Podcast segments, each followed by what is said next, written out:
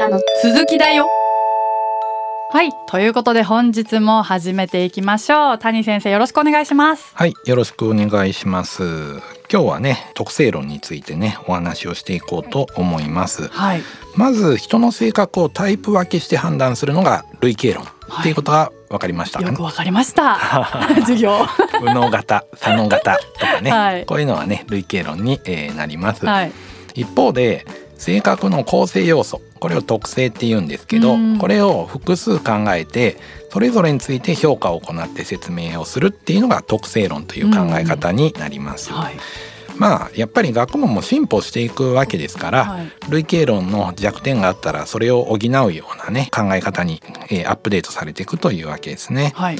でもこのね類型論と特性論の考え方っていうのはうん。正確に限った話ではありません。うん例えば車の特徴にしても、うん。セダンとかうん。ハッチバックとかスポーツカーとかワンボックスカーっていうのはこれはタイプですから類型ですよね。はい車のタイプとしてスポーツカーとかいうのがあるわけですよね。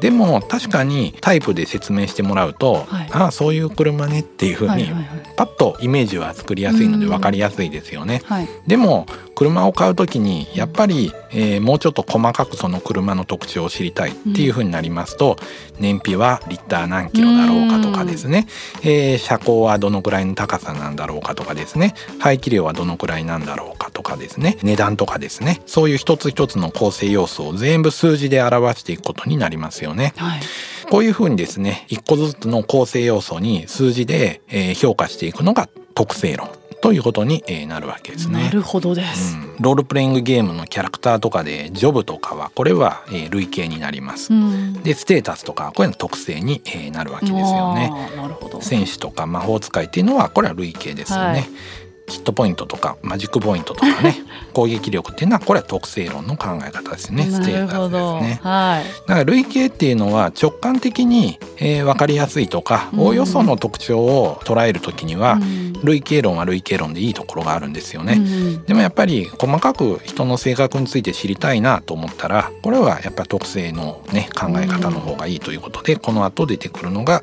特性論になります。で、えーこの特性論の創始者と、えー考えられるのがですねゴードン・ウィリアム・オルポートというですねアメリカの研究者になります。うん。でさっきですね類型論っていうのはタイプ分けするんですけれども、はい。特性論っていうのは性格の構成要素を一つずつ考えて、うん。それに得点を与えていくという考え方なんですがはい。性格の構成要素っていうものをうん。考えるっていうところからうん。研究がスタートすることになります。あー確かに。うん、まあロールプレイングゲームのキャラクターだったら、はい。体力とか攻撃力とかが構成要素になってて、はい。えーそれにえー100とか10とかいう数字が割り当てられることになるんですけど、はい。性格の構成要素となりますと今度はそこに何を入れるかっていう話になると明るさ10点とかですね、えーさらに真面目さとかね、うん。えーそういうね言葉を当てはめていくことになりますよね。はい。まずねどういうその言葉をですね、うん。使えばいいのかっていうのが問題になったわけですよね。はい、森さん性格を表す言葉を何個か挙げることはできますか？うわでもビッグファイブをもう知っちゃってるからあれですけど、もうんねうんでもやっぱりうん。パってこの会話の中でよく出てくるのはそれこそさっき先生もおっしゃったうん。明るいくらい、うん、うん、そうですね。真面目、不真面目。真面目不真面目とかですよね。優しいはよく使うこと。ああそっかそっかそっか、うん。そうですね優しい、他にもなんか例えばクールとかうんうんうんスラムダンクのキャラクターで言あってるとあ思い出す。そうそうそうそうそう。面白い。あなあんかおちゃらけるみたいな。おちゃらける、うん。ふざけたとかね、うん。そういうのもありますよね。なんか何人かやっぱりキャラクターを思いついてね、うん。えー見てみると出てきやすいかなというふうに思います。確かにおっとりしてるとか、おっとりしているとか確かにね、ありますよね。うんこうやって出てくると今出しただけでも10個ぐらいはね、うん出てきたと思います。はい、絞るの難しいですね本当に、うん、そう。うんちょっと考えただけでも10個20個は出てくるわけですよ。でも今出てきたえー言葉よりももっともっと言葉はありますよね。うんそしてですね内容を考えるとうんよう似た言葉とか反対語とかもね、えー多くありますよね。そうですよね例えば明るいと陽気とかはこれほとんど同じですよね。はい、まあ明るい人って大体陽気ですよね。うん ね。あと明るいと暗いってこれって単なる反対語ですよね、はい。明るくなかったら暗いし、はい。暗くない人は明るいっていうことだから、はい。えー表しているものは一緒ですよね、うん。反対側から見てるかどうかだけですよね、ですからこういうのを上手にまとめていく必要があるなというふうにね、えーオルポートは考えたわけです、うん。だ課題は2つもう言葉を片っ端から上げていきたい、うん。で上げた上で、えーまとめたい。同じようなものは全部まとめていけばそうすればですね大事なですね、えー構成要素特性が見つかるんじゃないかというふうに考えるわけですね。うん。で何を始めるのかっていうとですね、はい。えー全部の言葉を集めるのにどういう方法が有効だと思いますか？え 一つ目の課題、ー、集めるのに、はい、もうあらゆる性格を表す言葉を集めたい。え前に、うんビッグファイブの語因子がどうやって語になったかっていうのを辞書から全部拾ったっていうのは聞いた記憶があるんですけど。そのそれですか？そういうことですね、うん。それか。そういうことですね。だからもう全ての言葉をね、えー網羅しようと思った時にですねまずはいろんな人に聞いてみるわけですけども、うん。いろんな人に聞いてもですね同じ言葉が出てきますしね。パッと考えてね、えー、2030は出るんですけど100個とかまでになるとなかなか出てこなかったりするもので、もうそうであれば、えー自然言語の中には、うん。えー私たちが使う重要な言葉っていうのは全部含まれてるわけですから、だから国語辞典を見てですね、海外ですので A からですね、うん。Z まで全部のページを見て性格を表す言葉をですね集めるっていうことをやります。す。ごい作業。いやもうこれね 5ページぐらいやっただけでも結構気が遠くなりますよ。すごい作業。日本語のね国語辞典見て、はい。あーから見てですね、はい。えー一個一個見てあこれ言葉ね正確で使うな青いって確かに正確で使うなっていうことで青いって言葉をリストアップしてったりするわけですけれども、はいまあものすごく大変ですね。本当ですね、うん、これねオルポートとですねオズバートっていう2人がですね、まあ、行った研究成果が発表されてるんですけれども、はい。このオズバートっていう方が助手で多分このね、オズバートさんって人が一人でやったんじゃないかなとか言われてて、オルポートは偉い人なんですけどまあ助手さんだからずっと一日中これやってたんじゃないかとか言われててまあある本には「かわいそうなオズバート」というふうに書かれてる本もあります。あでも確かに大勢でなんかやることでもないのかな。そね。そのちゃんと信頼できるね。その、なんか適当にね大勢に任せちゃったら。うん、うん、そういうことですね。正確なね、うん。言葉を拾えないようなそういうことですね。うん。大こんな風にまずはね性格を表す言葉を全部集めるみたいなことをね、うん。やり始めます。変はい気が遠くなりますね。はい。これが大体ですね1900年代の前半の、えー出来事ですね。へそれがね1900年代のですね中頃ぐらいになりますとですね、もうちょっとね研究が進んでくることになるんですがえはい。まずこのねオルポートの研究はですねオルポートだけでは終わりませんでした。うん。まあめっちゃ大変な作業ですので、うん。なかなかね一人の研究者で終わらせることができなかったんですね。それでですね後の時代にですねキャッテルという研究者がですねオルポートが集めて分類したですね代表的な言葉に対してですねはい。いろんな人にアンケートにいわば回答してもらってデータを集めてですね、うんうん。えーそれに因子分析という統計手法をですね使ってですね20個ぐらいにねまとめられるんじゃないかという仮説をね、えー立てます。う。んつまり辞書から出てきた言葉1万8,000語ぐらい出てきたんですけれども、は あえーそれを頑張って分類整理していってしかもデータも取って統計手法を使ってようやく20個ぐらいね絞り込めるんですね。はい。でその20個の中でさらに重要なものは16個だっていうふうに言ってへー。16個の特性を測定するための性格テストである 16PF っていうものを作り出します。うん。この 16PF っていう性格検査が、えー初期の特性論の性格検査としては多く広がって使われるように、えーなるわけですね。で一つ目 その 16PF のね代表的なものをいくつかまあ紹介するとはい。一つ目が打ち解けやすさうんですね。簡単に言うとね。でもう一つがね知的さですね。でもう一個がまあ情緒安定性。うん。あとは独断性軽率さうん。責任感の強さうん。まあ物おじのしないということ。うん。精神的な弱さ、まあ、強さとも言えますね。うん。疑い深さ、うん。えー現実的か空想的かえー率直か自信があるか革新的か個人的か自律的か緊張感が高いか低いかっていう16個になります。覚えられないです覚えねられな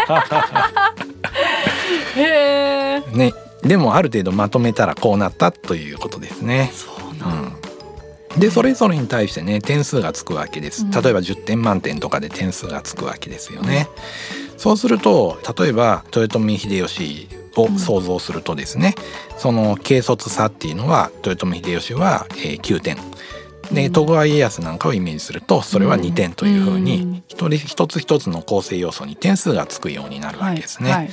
そうすると、えーより細かくその人の性格のプロファイルみたいなものがね、うん。えー出来上がるようになるわけですね。なるほど。うん、でそのねキャッテルのその 16PF というものをですね使ってですね徳川家康と豊臣秀吉の性格はこんなプロファイルだろうという、えーお。想像をですね、はい。えーした研究なんかも実は日本では報告されてえーいます。まあ例えば豊臣秀吉は空想的っていう、えー点数は、えー非常に高い。9点ぐらいだろうと。うん。で逆に現実的空想性の点数は1点か2点ぐらいなのが徳川家康だろうというふうにね、ん。えーまあ、評価されております。うん革新的っていうのはもうこれは豊臣秀吉で点数が8点ぐらいついてる。うん。逆に革新的じゃないですね。徳川家康は、えーそっちについては3点とかいう点数がついてますね。なるほど打ち解けやすさなんかだとまあ秀吉は9点ぐらい点数ついてる、うん。えー家康はもう3点ぐらいしか点数ついてないというふうに。うんこうやって一個一個の構成要素について点数をつけて、えー表していくとより細かくね人の性格がわかるというふうに、えー考えられたわけですね。なるほど。そっか。歴史上の人物とかはそうやって表すと確かにうん。面白いですよね。そうですね。あと、まあ、さっきだと外交内交で2種類に分かれてですねう。ん、もうえ秀吉は外交、家康は内交で終わりだったんですけそどん。な、うん そんな簡単なってそうそうそうそう。やっぱりざっくりしすぎててですね、うん分析にならないそうでですよね。そうですねそれに対してこんな風に16個の要素について点数つけてうんみると、細かくねその家康と秀吉の性格が見えてくるというわけですね。なるほどな。でも森さんはい。16個多いなって思いません思いました。さっき聞いてもうんうんうんで忘れちゃいましたもん。そう。で実際ね似てるものも多いんですよね。そうですうんねそうなんですよね。ここが問題になりまして、はい。16個はちょっと多いんじゃないか、もうちょっとまとまるんじゃないかというふうに、後の研究者はやはり発展のために批判をするわけですね。はいでアイゼンクという研究者がですね、もうちょっとこれまとめられるよねというふうにね、うんえーまあいろんなデータを取って分析したところ16個がなんと2個にねまとめられてしまいます。え？ちょっとまとめすぎでしょうってね2個？思うんですけどね。そうなんですよ。2個？2個にまとめてますよ。まとめすぎまとめすぎだなって思うんですけど、はいここでねようやく登場してくるのがですね、えー情緒安定、まあ神経症傾向とはいはい外交性の二因子に分かれますね。少ない少ないんですよね。極端そう極端なんですよ。うん、でも後でちょっとやっぱ2個はね、えー少なすぎたわって言ってね、うん3個にね修正してます。ちょっとだけ修正。そうちょっとだけ修正してるんですよね。うん、ところがこの3個もやっぱり今森さんが言ったように少ないはい。まとめすぎでしょっていう、そういう議論が、えーはい。起こりまして、はい。やっぱりちょっとそれはまとめすぎていて、うん。まあ解像度が悪くなってしまったような感じになったので、さらにですね安定した結果があんまり得られないっていう批判もありまして後にゴールドバーグという研究者がですねもういろんな国のデータ多くのデータとさまざまな因子分析の結果をまとめると5が一番安定していて、えー見られるんだということをね主張するようになります。はい。ここで彼がですねこの5因子にビッグファイブという名前をつけてですねこれが特性論の、えー有力な学説として使われるようになるわけパチパですね。チパチ1990年ぐらいですこれはまだね。はいそうやって考えると歴史の中でこのビッグファイブが出てきたっていうのは長い歴史の中で言うと本当にまあ90年代以降ですからまだうん30年前ぐらいですから、まあまだまだね発展途上だということも、えー言えるかなと思います。たどり着いたビッグファイブにそうなんですよね。ちなみに辞書的な研究はですね1936年にオルポートの研究が発表されてますから、うん、まあ、そこから5、60年かけて ビッグファイブにたどり着いてるわけですね。結構時間かかりますね。そうですね、うん、16から2になって3になって5になった 2になっちゃったのがびっくり。そうなんですよね。いや5がいいですよね。5, 5因子が、ね、5因子ぐらいが、ね、いいですね。ちょうどいいですよね。このでもアイゼンクっていうですね、えー、2にまとめた研究者はですね、はい、えー、まさにですね前にお話ししたですね、はい、血液の4種類の話があったと思うんですけれども、はいはい、生理学的な観点も一緒に考えてたんですね。2つの軸があると、うん、えー、人間大きく4種類に分けられるじゃないですか。はいはい、外交が高くて神経症傾向が高い、ね、外交が高くて神経症傾向が、えー、低いっていうふうに2かける2で4通り、そうすると4体液質にここでつながってくるわけですよね。はい、だから生理学的な観点からも4つぐらいのカテゴリーに分かれるんじゃないかっていうこともアイゼンクは同時に考えていて、えー、そしてですね性格の理論を作ろうとしていたというわけだから古代の理論と現代の辞書的研究を両方ね考慮していたという意味ではアイゼンクはなかなか優れた理論をね作り出してたわけですね。確かに2って言ってちょっと笑ってすいませんって今思いました。確かにそうですね、うん、へあだからタイプ分けにもできるみたいな。タイプ分けも同時に考えてるわけですね、うん、なるほど。だからその体液の話も実はつながってるんですよね。すごい、はい、部分的にはですね、そしてですねこのビッグファイブがですね広く使われるようになって国際的にもいろんな国でこの誤因子が確認されてですね、うん、そして多くの研究で使われてですねたくさん、えー、その研究が蓄積した結果まあ、こんな番組も生まれてるというわけですね。本当ですね 長い歴史があるんですね。面白い。でこれが今のね特性論の考え方の主流になっていてもう皆さんはこのビッグファイブをすでに経験していて、うん、それぞれの外交性について何点神経症傾向がまあ何点で高いか低いか、開放性がね、高いか低いか評価されているので比較的新しい性格の、えー、理論に基づいた性格の評価が行われるようになったというわけですね。数値化するってことでね、うん、ざっくり分けるだけじゃなくて、うんうん自分についてやっぱより深く分かる気がそうですね、はい、うん、より細かくね分かるようになったっていうのが大きいですね。はい、ということでじゃあ今回の特性論はここまでですね。はい、はい、それではまた次回をお楽しみに。またお会いしましょう。さようなら。ビッグファイブ私って何者？心理学雑談では月額500円でサポーターを募集していますサポーターになっていただいた方には番組オリジナルステッカーをお送りして月1回の収録の一部を見学してもらいながら質問にも答えていこうと思います。詳しくはこのエピソードの概要欄からチェックしてください。あなたもこの番組の輪に入りませんか？たくさんのご参加お待ちしています。